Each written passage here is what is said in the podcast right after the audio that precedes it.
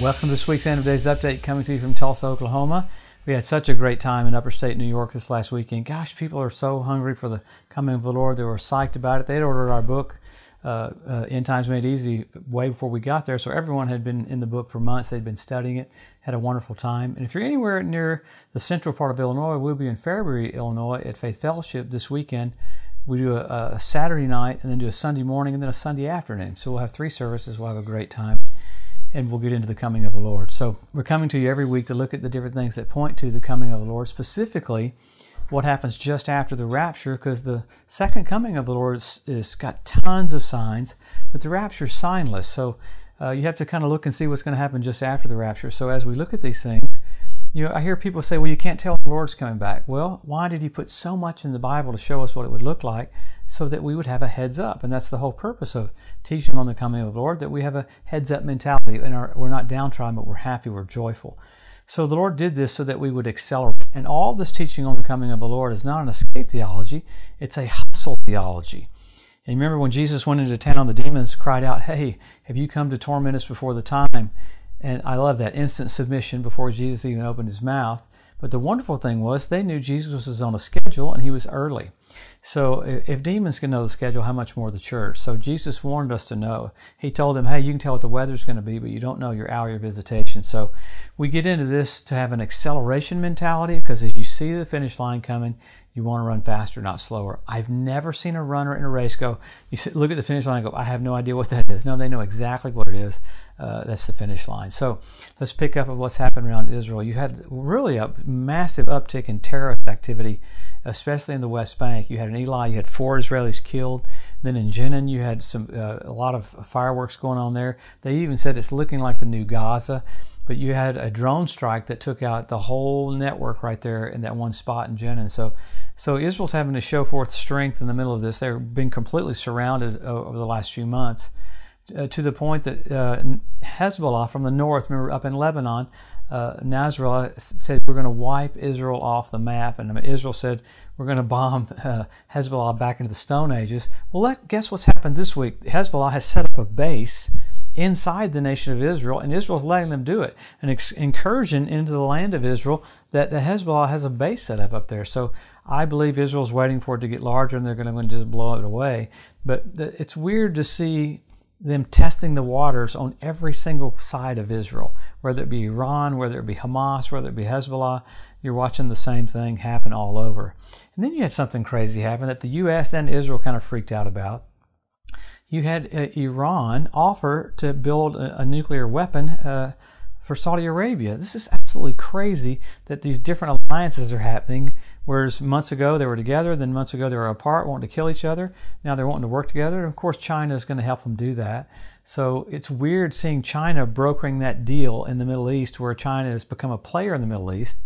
And they, it came out last week, you know, they were going to build that training facility in Cuba. Well, when some of their intel came out, it's not a training facility in Cuba. China's going to have an all-out spy station ninety miles from uh, the land of the United States of America. So you got weird stuff happening with China, obviously pushing for World War Three.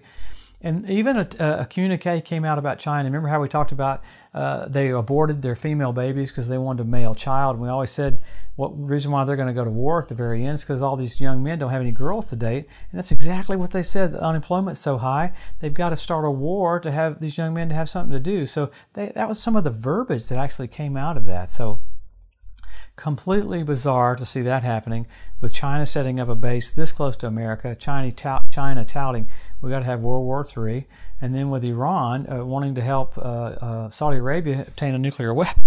And Israel and America and other nations are trying to work with Iran for sanctions like that. But you had Putin from Russia come out and tout his new uh, ballistic missiles that can hold up to ten warheads. And he said, we're going to make sure we can cover things by air, by land, and by sea.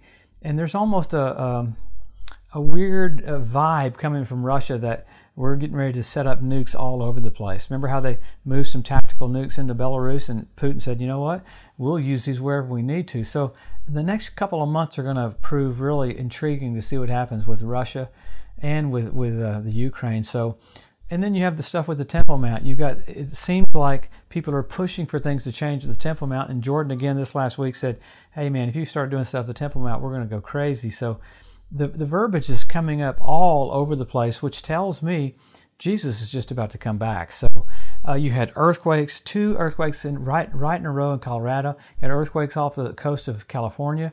So you got crazy storms, lots of stuff like this happening. You got the, the I M F, the International Monetary Uh, systems come out with a new digital currency, just like the one I talked about a couple weeks ago. They're all becoming so easily compatible to everyone's currency that they can instantly log on and change their currency to this digital currency. So you see the whole world converting over to what's going to be happening during the tribulation period.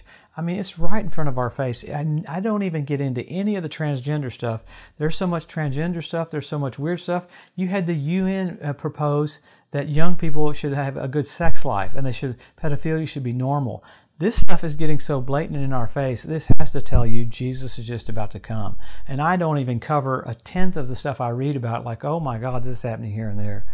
So the king's about to come back. We're about to see Jesus face to face. So as we hear about the information, it propels us. It's a two-minute warning mentality. So we always go to the Word. The Scripture is very clear. In Luke twenty-one twenty-four, Jesus said, Uh, when you, you see Jerusalem won back, time would be up. So then later in the chapter, he said, the generation that sees Israel made a nation and Jerusalem won back, he said, that generation won't pass away till all is fulfilled. So we're blessed to see the two main things happen in our lifetime that Jesus said, this is what you can count on to tell I'm about to come back. But then you have tons more. We get into it every week. You have the Hebrew language restored.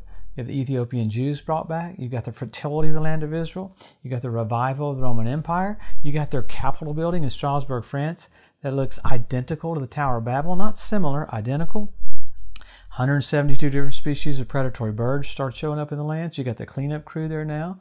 And then you had foxes show up on the Temple Mount, radical. The, the, the, the pools around the, the Temple Mount fill up with water, first time in two thousand years. You had the Dead Sea turn blood red, where Sodom and Gomorrah was. Crazy, on the Day of Atonement. So uh, all this stuff uh, showing us that we're close. You had uh, a whole section of Jacob's uh, sheep show up for sacrifice. You have the red heifers there. You had the stuff that's ready for the Temple Mount Institute. You've got the oil of anointing. I mean, all the stuff has come about, and different things architecturally showing Israel's tie to the land. It's cute to hear people say, well, Israel's had no tie to the land. And a coin will show up from three thousand years ago showing uh, Jerusalem, the eternal capital of Israel. I even talked about last week with Russia was going to make, have a makeshift embassy in Jerusalem, uh, the, cap, the capital of, of Israel forever. All this stuff is happening. You've got tons more signs. Men will be lovers themselves. You have selfie sticks. Uh, you, you have some crazy things happening besides that, to the point of uh, amazing. You had Bishop Malachi in eleven twenty-nine A D have a vision of all the Pope's coat of arms.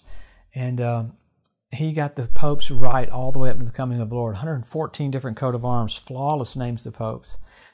The one we have now is the one hundred fourteenth. The History Channel said that's statistically impossible. What's amazing about that is the Pope a couple of weeks ago came out and said there's no hell. Came out again a couple of days later and said there's no such thing as hell. So all these signs are happening. Then you go from signs to signals. You had the blood red moons on Passover and Tabernacles, four in a row. When's the last time you had four in a row? NASA calls it a tetrad. On Passover and Tabernacles, blood red moons. When's the last time? nineteen sixty-seven, when Jerusalem was won back. nineteen forty-eight, when Israel was regathered as a nation. And in fourteen ninety-two, at the Edict of Expulsion, when the Jews were kicked out of Spain. So remarkable signs in the heavens uh, and signals in the heavens, showing us things that coincide with strategic dates for Israel. And then after that, you've got the Bethlehem Star. I mean, you had Jupiter, Regulus, Venus come together. Uh, Jupiter, king planet, uh, Regulus, a king planet. Regulus did retrograde motion, crowned Jupiter. Amazing. When was that? Uh, that was two thousand years ago when Jesus was born. The constellation was Virgo. This last year, the constellation was Leo. He's the lion of the tribe of Judah. So what do we do when we see all this information showing us how close we are? We help our local pastor, help our local church. We get more involved. We get more engaged. And when you're about to get married, you talk to your girlfriend, your fiance, more, not less. Uh, we should be supernaturally engaged with Jesus. Learn things about the King. Pray in tongues more. Pray, pray in the Holy Ghost. Look, look at how Jesus thinks in the Word and start thinking like Him. See Him high and lifted up with His train filling the temple. You're about to see Him face to face, so you want to make sure you do everything you can to do the will of God. This is it. Well, come back next Wednesday. We'll see what all is happening. We've got so much cool stuff happening. We're about to see Jesus face to face. Think of that as you're doing the will of God right here before He comes. You're soul winning. Jesus, King. the glorified one, coming back so soon. Have a blessed, wonderful Wednesday. We'll see you next Wednesday. Bless you.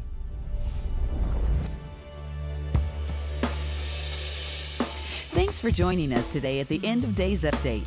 If you'd like to be notified every time there's a new post, just go to the edu at joseph morris dot com and subscribe to receive email alerts.